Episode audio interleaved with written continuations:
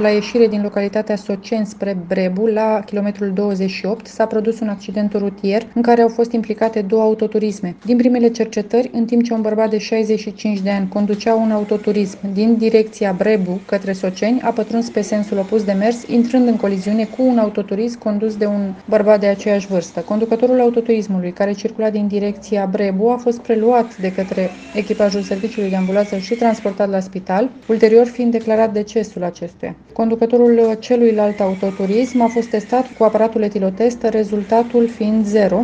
Polițiștii continuă cercetările în acest caz în vederea stabilirii cu exactitate a cauzelor și împrejurărilor în care s-a produs evenimentul.